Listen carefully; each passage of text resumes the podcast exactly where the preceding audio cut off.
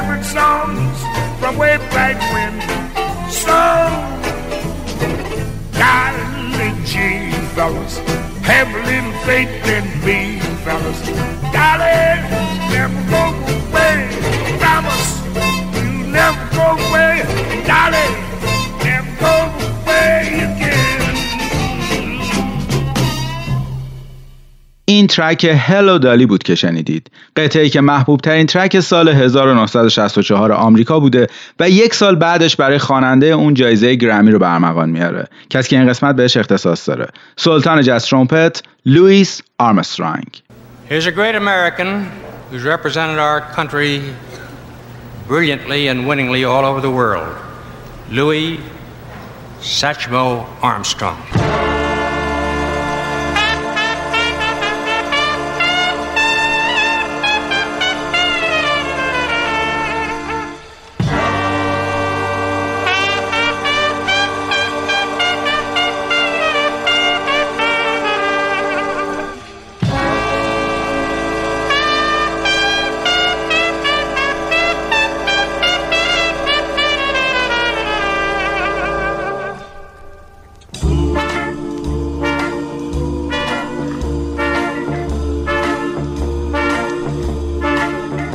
It takes forever, I will wait for you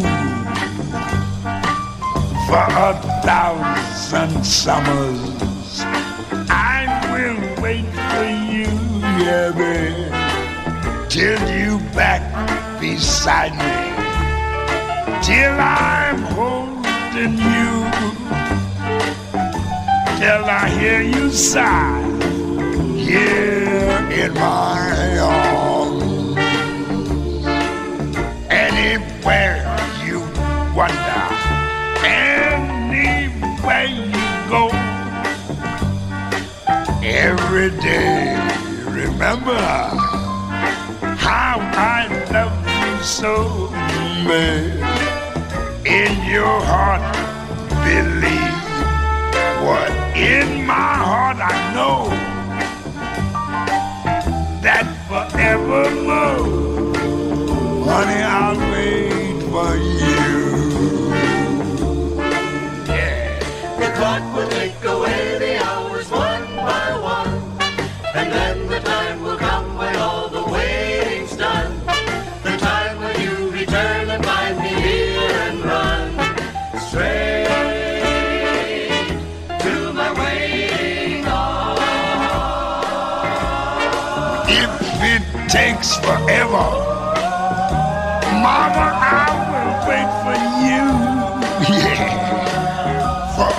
thousand summers.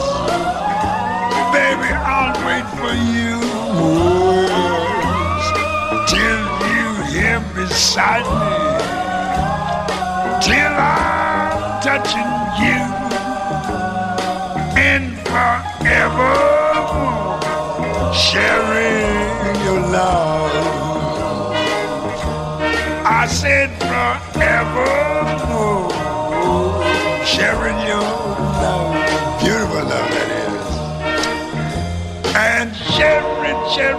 sharing, sharing, sharing your beautiful love. Hot mama. I will wait for you.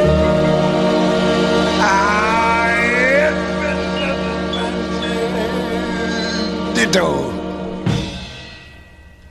سلام من مهدی صاحبی هم و شما دارید به دهمین قسمت از پادکست پرز گوش می‌دید که به خواننده و نوازنده بزرگ جز لوئیس آرمسترانگ اختصاص داره و توی دومین پنجشنبه اردیبهشت 1400 پخش میشه. این پادکست در هر قسمت به هنر ادبیات و بقیه چیزا می‌پردازه و این قسمت به هنر هیچی ادبیات و یه عالم بقیه چیزا خواهد پرداخت. این سومین قسمت سگانه اول پرز یعنی سگانه بزرگان جز هم هست. اولیش به البولی اختصاص داشت و دومیش به دوک الینگتون. و اگر اونا رو نشنیدید بشنوید و تلاش می‌کنم حرفایی که تو این دوتا قسمت گفتم رو اینجا تکرار نکنم. همچنین تو این قسمت مثل دو قسمت قبلی پنج track میشنوید که همه اونها هم کامل پخش میشن و مثل شکل متعارف فقط قسمتهایش رو نمیشنوید. این قسمت رو شروع می‌کنم. لوئیس یا همون لوی آرمسترانگ سال 1901 یعنی دو سال بعد تولد الینگتون تو نیو اورلینز آمریکا به دنیا میاد. موقع تولدش مامانش فقط 16 سالش بوده و مدت کمی بعدش باباش برای همیشه ترکشون می‌کنه. این بوده که چون مادرش مجبور بوده کار کنه تا پنج سالگیش پیش مادر بزرگش زندگی می‌کرده. توی فقر بزرگ میشه و به مدرسه مخصوص سیاه پوستا میره و توی جو شدیدن نجات پرستانه ای نوجوانی و جوانیشو سپری می‌کنه. از همون بچگیش مجبور بوده برای درآوردن خرج خونه کار کنه. در این بین چند خلاف ریز هم می‌کنه و حتی دستگیر و زندانی هم میشه. توی 11 سالگی مدرسه رو ترک می‌کنه و تمام روز کار می‌کرده. اینجا بوده که اولین بار عاشق صدای ترومپت میشه. با کسی آشنا میشه که نواختن کرنت رو بهش یاد میده که ساز بادی خیلی شبیه ترومپت با تفاوت‌های جزئی نسبت به اون. میگه همیشه چشامو میبستم و فکر می‌کردم ترومپته و اونجوری میزدمش. تو 13 سالگیش خیلی شانسی با یک معلم موسیقی آشنا میشه و کلارینت زدن رو شروع می‌کنه به یاد گرفتن. بعد همون معلم اونو می‌بره توی یک گروه موسیقی محلی و اونجا با اون گروه کرنت مینوازه. اونجا پول خوبی بهش نمی‌دادن ولی به واسطه اونا با یک گروه دیگه آشنا میشه که اونا نیاز به یک رقصنده برای گروهشون داشتن و توی 15 سالگی میره توی اون گروه و حداقل اینجوری می‌تونسته کارهای بی ربط به موسیقی نکنه و تمام روزش رو توی محیط jazz بگذرونه. در همین زمان بوده که به آرزوش می‌رسه و نواختن ترومپت رو یاد می‌گیره. تو 17 سالگیش به عنوان نوازنده ترومپت عضو گروه موسیقی میشه که طول رود میسیسیپی رو بالا پایین می‌رفتن و توی شهرها و روستاهای حاشیه رودخونه میایستادن و برنامه اجرا می‌کردن. خودش از این زمان به خوبی یاد می‌کنه و میگه از بهترین زمانهای عمرش بوده. ولی هم با گروه به مشکل می‌خوره و هم زندگی روی قایق براش سخت بوده. و این میشه که برمیگرده نیو اورلینز و توی 18 سالگیش توی یک کافه به عنوان نوازنده کار پیدا می‌کنه. تو همین سال یعنی سال 1919 برای اولین بار هم ازدواج می‌کنه. کلا چهار بار ازدواج می‌کنه اولی از 18 تا 22 سالگیش دومی از 23 تا 37 سالگیش سومی از 37 تا 41 سالگیش و آخری از 41 تا آخر عمرش. نمی‌دونم چرا این چیزا همیشه برام مهمه. تجربه موسیقی زدن توی یک بند کوچیک اونم توی کافه های نیو اورلینز کار خوبی بوده چون هزینه زندگیش در می اومده و از راه موسیقی هم در می اومده توی 20 سالگی تونست نوتخونی رو یاد بگیره و کم کم اجراهای تک نفره ترومپت داشته باشه یا حداقل بخشهایی رو تنهایی وسط اجراهای گروهیش بزنه. همینطور توی این زمان شروع می‌کنه به تمرین کردن که بخش هایی از قطعات رو به صورت آواز بخونه. کاری که اولین بار در خلال تورهایی که با قایق روی میسیسیپی می‌رفتن انجام می‌داده. ولی همه اینا اون چیزی نبوده که بخواد. بنابراین سال 1922 یعنی توی 21 سالگیش میره شیکاگو تا اونجا تجربه های تازه ای داشته باشه. و همینطور هم میشه. اونجا می‌تونه شغل تمام وقتی به عنوان خواننده و نوازنده ترومپت گیر بیاره. یک آپارتمان بگیره و برای اولین بار توی عمرش توی حموم مخصوص خودش نظافت کنه. توی مصاحبهاش رو این مورد آخری خیلی تاکید داشته و می‌گفته ذوقی که بهش می‌داده با هیچی تا اون زمان قابل مقایسه براش نبوده. بودن توی این شهر که jazz artist های مهم اون زمان از شهرهای اطراف می اومدن و توی شیکاگو برنامه اجرا می‌کردن کمک زیادی به لویی می‌کنه که فضای حرفه‌ای موسیقی اون دوران رو از نزدیک ببینه. همینطور باعث میشه با کلی آدم از نزدیک آشنا بشه که برای بیشتر شناخته شدنش خیلی به دردش می‌خوره لویی با خلاقیت منحصر به فردش و ابداعاتی که در نواختن ترومپت داشته و اون لحن خوندن خاص و لحجه نیو اورلینزیش خیلی زود مشهور میشه. همزمان با اجراهای فردیش با گروه های جز هم اجرا می کرده و اولین ضبط استودیویش سال 1923 با یکی از همین گروه هایی که اجرا می کرده انجام میده. البته زندگی توی شیکاگو برای یک سیاه پوست توی اون زمان راحت نبوده. مردم این شهر سیاه ها رو چیزی بیشتر از کارگر نمی‌دیدن و تقریبا فضای هنری شهر در اختیار سفید پوست های افراطی بوده. ولی به هر صورتی بوده لویی از پسش برمیاد و هر طور از سر می‌کنه.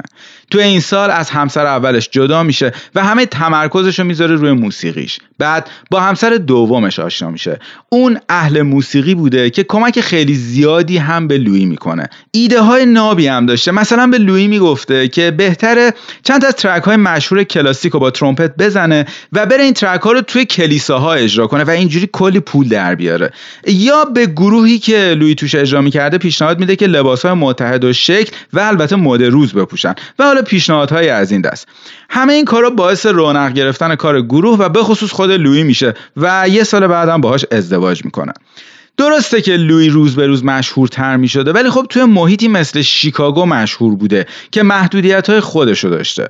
ولی اینجا یعنی سال 1924 یک اتفاق مهم براش میافته. یکی از گروه های جز نیویورکی که شاید جز سه تا ارکستر مشهور اون سال آمریکا محسوب می شدن آوازه لویی به گوششون می‌خوره و ازش دعوت می‌کنن تا مسافت حدود 1200 کیلومتری شیکاگو تا نیویورک رو طی کنه و بره پیششون و باهاشون تمرین و اجرا کنه.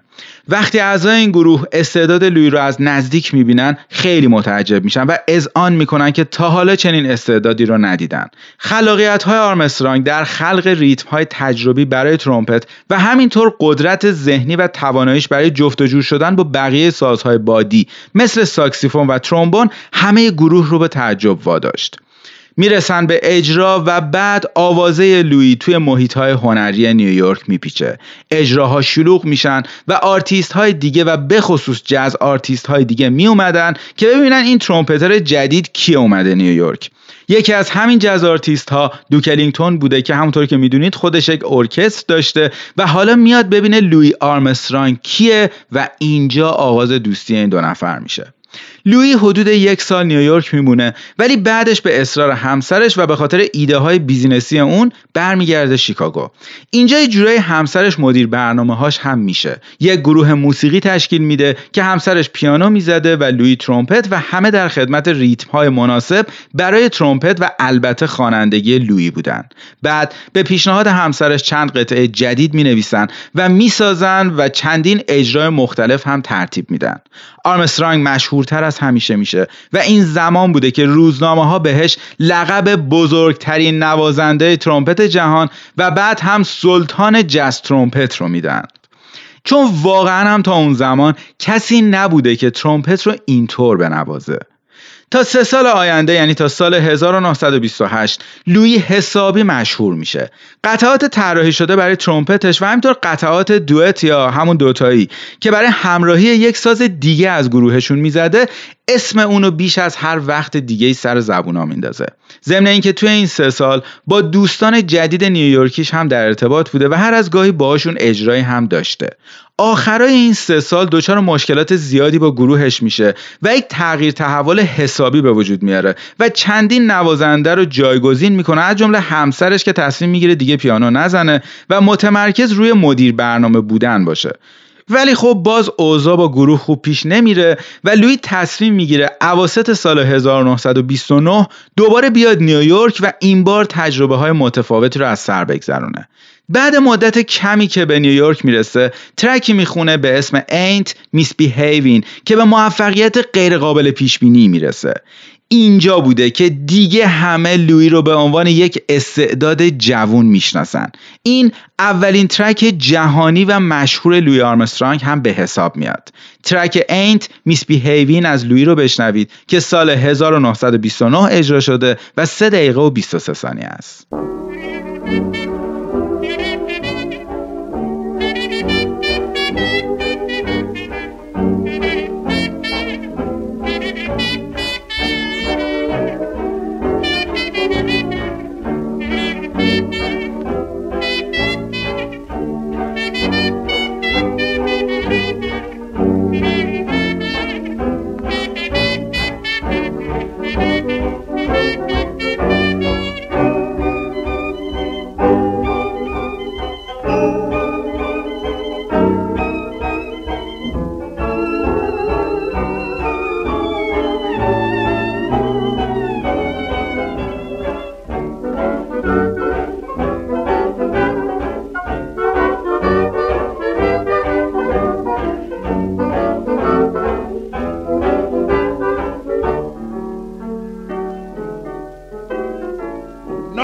No one to talk with, all by myself. No one to walk with. I'm happy on the show, babe. Ain't misbehaving, saving my love. Oh, baby, love you, really, baby, love you. I know it's thing, one I love, through it flirting. You that I'm thinking of, ain't misbehaving, saving my love. Oh, baby, my love for you. Jackie Horner, you in no corner, don't go nowhere, and I don't care. All your kisses, worth waiting for babe. Daddle, daddle, daddy, I don't stay out late, don't care to go. I'm home about eight, me and my radio, babe. Ain't misbehaving, saving all my love for you.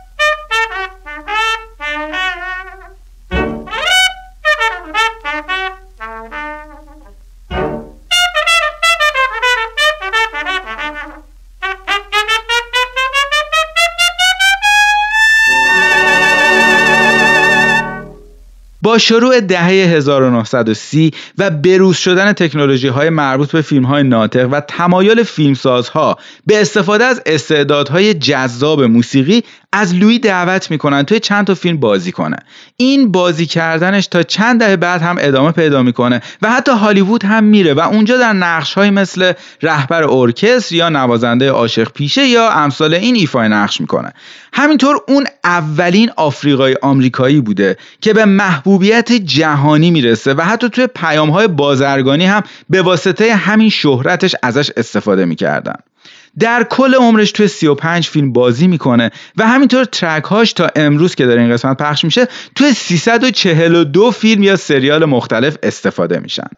بودن توی محیط هنری نیویورک اون زمان مشابه همون اتفاقایی که توی دو قسمت قبل تعریف کردم باعث پیشرفت چشمگیر لویی میشه. کنسرت ها و تورهای داخلی و بعد هم خارجی براش به وجود میاد. تو نیمه اول دهه 1930 چند ده اجرا توی اروپا می‌کنه. نکته این اجراها تمایل پادشاهان کشورهای اروپایی به تماشای نوازندگی آرمسترانگه و همین بوده که هر کشوری می‌رفته پادشاه یا بزرگان اون کشور ازش دعوت می‌کردن که اجراهای مخصوصی براشون داشته باشه. می‌دونین درسته که آرمسترانگ مثل الینگتون آهنگساز بنامی نبوده و خیلی کم خودش ترک ساخته و حتی مثل بولی خواننده مشهوری هم نبوده ولی خلاقیت و مهارتش در نواختن ترومپت و شخصیت دوست داشتنی و خنده های دائمی که داشته باعث میشه که اون رو به عنوان نمادی از موسیقی جز دوران طلایی این سبک بشناسن. اون و گروهش بودن که سفرهای زیادی دور دنیا می‌کردن که آدمها بفهمن جز چیه و این سیاه های خلاق کی هستن. و اگر دیدین جاهایی از لوی آرمسترانگ به عنوان بزرگترین نماد موسیقی جز یاد می‌کنن دلیلش همینه. وسط همین اجراهای اروپاییش بوده که لقبش از سال 1932 میشه سچمو. در حین تور انگلیس بوده که ویراستار مجله موسیقی لندن می‌خواسته بنویسه سچل ماوس که لقب بچگی لویی بوده. و به اشتباه می‌نویسه سچمو و دیگه این اسم روش میمونه و حتی همونطور که شنیدید در شوها یا کنسرت ها اونو لوی سچمو آرمسترانگ خطاب می‌کردن.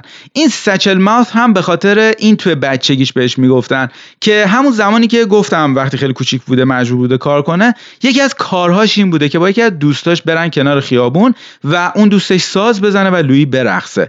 و چون سکه هایی که از مردم می‌گرفته رو نمی‌خواسته بچه های بزرگتر ازش بدزدن همه رو تا آخر اجرا توی دهنش نگه میداشته. و بهش این لقب رو دادن که سچل هم به معنی حالا خورجین یا چنین چیزیه.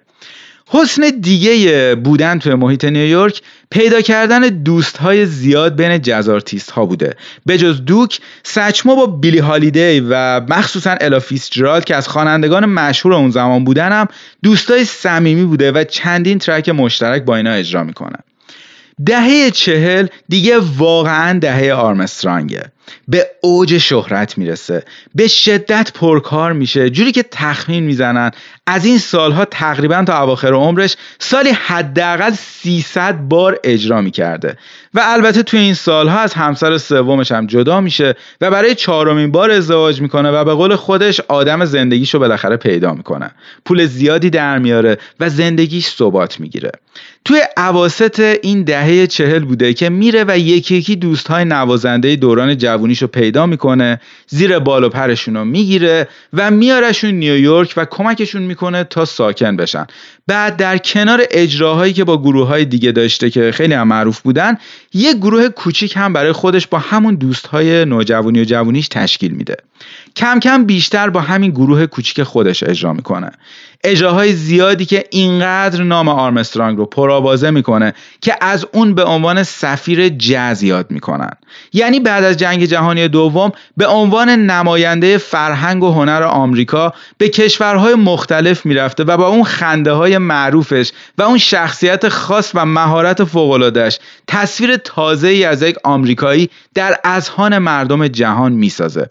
نمی‌دونم چقدر این مطلب واقعیه یا نه ولی یه ژورنالیست انگلیسی توی مقاله می نویسه آمریکا از جز و به خصوص آرمسترانگ سالها استفاده می کرده تا تصویر مقبولی از خودش بین مردم دنیا بسازه. به خصوص بعد شروع جنگ ویتنام. حالا به هر صورت این نظری که بوده. با شروع دهه پنجاه آرمسترانگ رو به کاور کردن یا همون تنظیم دوباره یا مثلا بازخونی کردن آثار مشهور اروپایی میاره. به خصوص ترک های محبوب فرانسوی اون زمان. تعداد زیادی از این ترک ها رو که توی سبک های مختلف بودن و یه جورایی پاپ اون زمان کشورهاشون به حساب می اومدن در قالب jazz دوباره اجرا می‌کنه و میشه گفت یه جورایی نسخه آمریکایی اونا رو می‌سازه.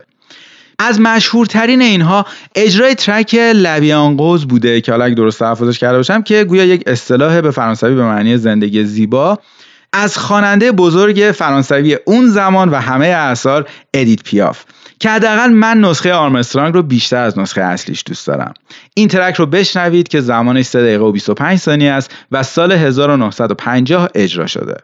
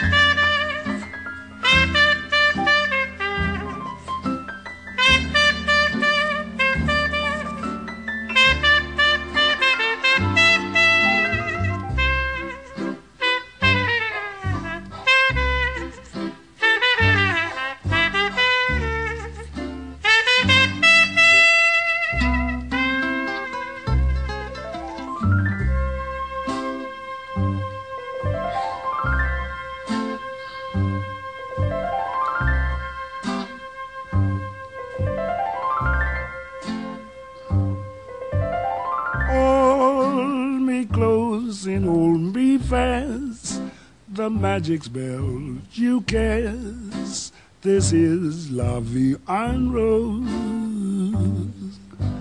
When you kiss me, heaven sighs, and though I close my eyes, I see La and Rose.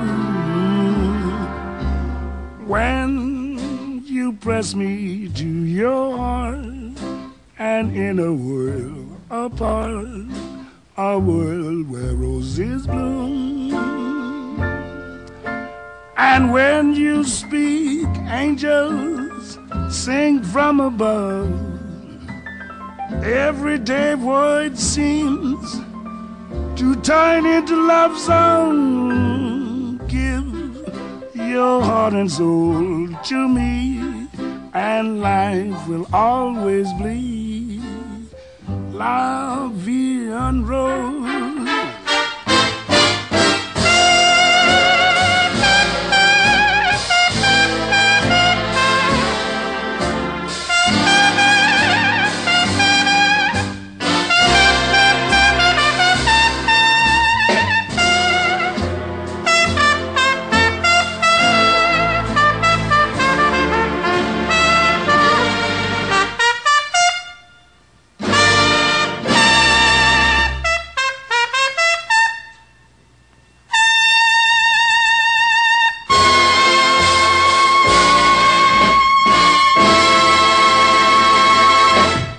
می‌بینید آرمسترانگ چقدر با احساس و بینظیر مینوازه؟ آرمسترانگ همچنین روی آرتیست های بزرگ jazz که بخصوص بعد جنگ جهانی دوم مشهور میشن یا حتی به دنیا میان خیلی تاثیر می‌ذاره. دو تا از اینها که مستقیم با لوی در ارتباط بودن مایلز دیویس و چارلی پارکره که همچنان امیدوارم درباره هر دو این آرتیست های محبوبم هم قسمت هایی رو بسازم. ادامه دهه 1950 با موفقیت های لوی این بار در سطح بین المللی ادامه پیدا می‌کنه اجراهای مشترکی با خوانندگان سرشناس سراسر دنیا برگزار می‌کنه. به کشورهای زیادی سفر می‌کنه. حتی به قاره آفریقا هم میره و توی غنا و نیجریه هم کنسرت های رو می‌ذاره. و جالبه بدونید حتی سال 1959 در اوج جنگ سرد و زمانی که جنگ ویتنام تازه چند سال بوده شروع شده بوده از طرف سران شوروی برای اجرای چند کنسرت دعوت میشه. ولی از ترس اینکه نکنه در بازگشتش به آمریکا براش مشکلاتی رو به وجود بیارن قید این سفر رو می‌زنه. کلا آدم خیلی محتاطی هم بوده. همیشه خیلی نگران سلامتیش بوده و مدام رژیم های غذایی متنوعی رو می‌گرفته و در اواخر عمرش به انواع اقسام و مشکلات و بیماری ها هم مبتلا میشه. تو همین سال 1959 و وسط تور ایتالیاش بوده که اولین بار دچار حمله قلبی میشه. دکترها بهش میگن نباید دیگه اجرا کنه ولی خب آدم پرکاری بوده و خیلی به حرف دکترها گوش نمی‌کرده. تو نیمه اول دهه 1960 بیشتر درگیر درمان و مراقبت از سلامتیش بوده و از 1962 به مدت دو سال پاش رو توی هیچ استودیویی نمی‌ذاره. ولی بعد این زمان میره و ترک هلو دالی رو اجرا می‌کنه که اولین ترکی است که تو این قسمت شنیدید و دیگه انواع و اقسام جوایز و موفقیت ها رو براش به ارمغان میاره. از همه مهمتر این کارش ترکی از بیتلز رو کنار می‌زنه و به تنهایی صدرنشین جدول فروش و همینطور جدول محبوب ترین قطعه موسیقی آمریکا میشه. این اتفاق لوی رو که اون زمان حدود 63 سال داشته تبدیل به مسنترین آرتیستی می‌کنه که قطعه موسیقیش صدرنشین جدول فروش آمریکا میشه. از این سال 1964 تا 1968 سالهای پرفشاری رو از نظر برگزار کردن تور موسیقی میگذرونه. از غرب اروپا تا کشورهای بلوک شرق از آفریقا تا آسیا همه دنیا رو با حمایت دولت آمریکا به عنوان سفیر سچ که مخفف همون لقبش که سچمو باشه طی می‌کنه و توی همه این کشورها کنسرت می‌ذاره. ولی سال 1968 درد کلیش هم میاد روی دردهای دیگه جسمیش و دیگه دکترها از هر نوع فشار و سفر رو به خصوص برگزاری کنسرت منعش می‌کنن.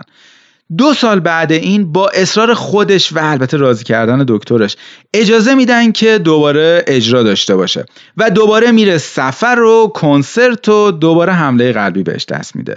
و در نهایت توی سال 1971 یعنی توی 69 سالگیش توی نیویورک در اثر آرزه قلبی فوت می‌کنه. لویی آدم پرحرفی بوده و حتی این صفتش هم خیلی محبوب منه. و هر جایی توی هر جمعی که وارد می شده مدام برای همه خاطراتی از دوران بچگیش می‌گفته و خیلی هم بگو بخندی بوده. طوری که دوستاش و اعضای گروهش می‌گفتن در کنار لویی توی سفر همیشه بهشون خیلی خوش میگذشته. یکی از ورزشگاه های بزرگ تنیس که توی نیویورک هم هست و توی مسابقات US Open هم ازش استفاده میشه به نام لوئیس آرمسترانگه همچنین فرودگاه بینالمللی نیو اورلینز به نام اون نامگذاری شده. در سال 1995 تصویرش روی تمبر اداره پست آمریکا چاپ میشه. یک ستاره در پیاده روی مشاهیر هالیوود داره. سه تا گرمی می‌بره. کلی نامزد جوایز مختلف میشه و کلا افتخارات زیادی داره که خیلی از اونها افتخاراتی بودن که بعد از مرگش بهش اعطا میشه. و اگه فقط بخوام از رو بخونم فکر کنم حدود 7 دقیقه طول بکشه. و در انتها خودش به عنوان یک آرتیست متواضع وقتی درباره یکی از حدود پنجاه ترکی که خودش اونها رو ساخته سوال می‌پرسن میگه من هیچ وقت نخواستم چیزی رو اثبات کنم بلکه فقط می‌خوام یک نمایش خوبی از خودم جلوی مخاطب هم داشته باشم. همه زندگی موزیکمه. از وقتی یادمه عشقم موسیقی بوده و به هرچی هم رسیدم به خاطر موسیقی بوده. فقط بیشتر و بیشتر موسیقی کار کردن برام مهمه و نه چیز دیگه. اینجا این قسمت هم تموم میشه. امیدوارم از دونستن و شنیدن لوئیس آرمسترانگ حس خوبی بهتون دست داده باشه و برید و بقیه کاراشو بشنوید و بیشتر دربارش بخونید. و کلا دونستن و شنیدن از هر سه تا این آرتیست ها که تو این تریلوژی دربارشون گفتم کسانی که به فاصله چهار سال از همدیگه توی سه تا لوکیشن مختلف به دنیا اومدن و پایه‌گذار سبک موسیقی محبوب من شدن هم همین حسو بهتون داده باشه. خوشحالم برای ساختن این سگانه. اونم فقط توی یک هفته. و بابت بارها شنیدن این ترک ها موقع ادیتشون که ترک های سالیان سال محبوب منم بوده و همینطور آشنا شدن شما با اینها خوشحالترم هستم. اگر به اینجا یعنی انتهای قسمت دهم پرس و انتهای این سگانه بزرگان جز رسیدید مثل همون اتفاقی که توی هر شکل دیگه ای از حمایت رخ میده شما هم به صفحه هامی باش پادکست پرس به آدرس hamibash.com پرس پادکست برید و به اندازه قیمت یک قهوه یا یک ساندویچ یا یک چیزی که با دوستتون می‌خورید و مهمونش می‌کنید منو مهمون کنید و از این پادکست حمایت کنید. لینک هامی باش رو توی توضیحات این قسمت به همراه مشخصات قطعات موسیقی استفاده شده از هر پادگیری که گوش می‌دید گذاشتم. همینطور می‌تونید اطلاعات بیشتر درباره من و این پادکست رو توی صفحه اینستاگرام پادکست پرس به آیدی پرس پادکست p o r z p o d c a s t ببینید و ایمیلم هم همونجاست و لطفا حتما نظرتون رو به هم بگید. این دهمین قسمت از پادکست پرز و سومین بخش از سگانه اول بزرگان جز بود که شنیدید. من مهدی صاحبی هم و امیدوارم پادکست پرز رو پیگیری کنید و اگر خوشتون اومد به دیگرانم معرفیش کنید و ازش حمایت کنید. در انتها قطعه بی‌نظیری که منم خیلی دوستش دارم به اسم a Wonderful World رو از لویی بشنوید که بارها و بارها توسط گروه های دیگه و حتی بندهای ایرانی هم کاور شده و تا قسمت بعدی پادکست پرز خداحافظ.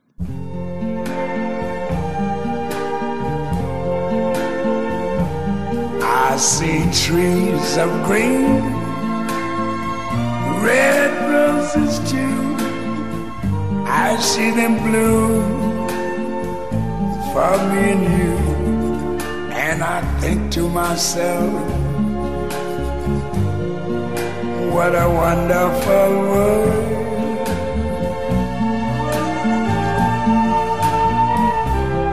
I see skies of blue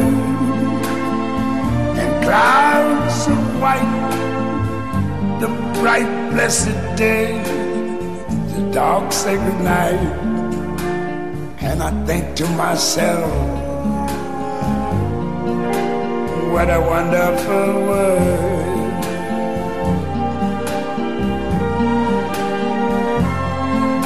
The colors of the rainbow so pretty in the sky are also on the faces of people going by. I see friends shaking hands, saying, How do you do? They're really saying, I love you. I hear babies cry.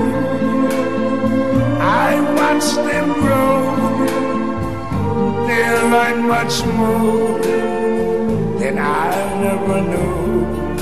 And I think to myself, what a wonderful world. Yes, I think to myself, what a wonderful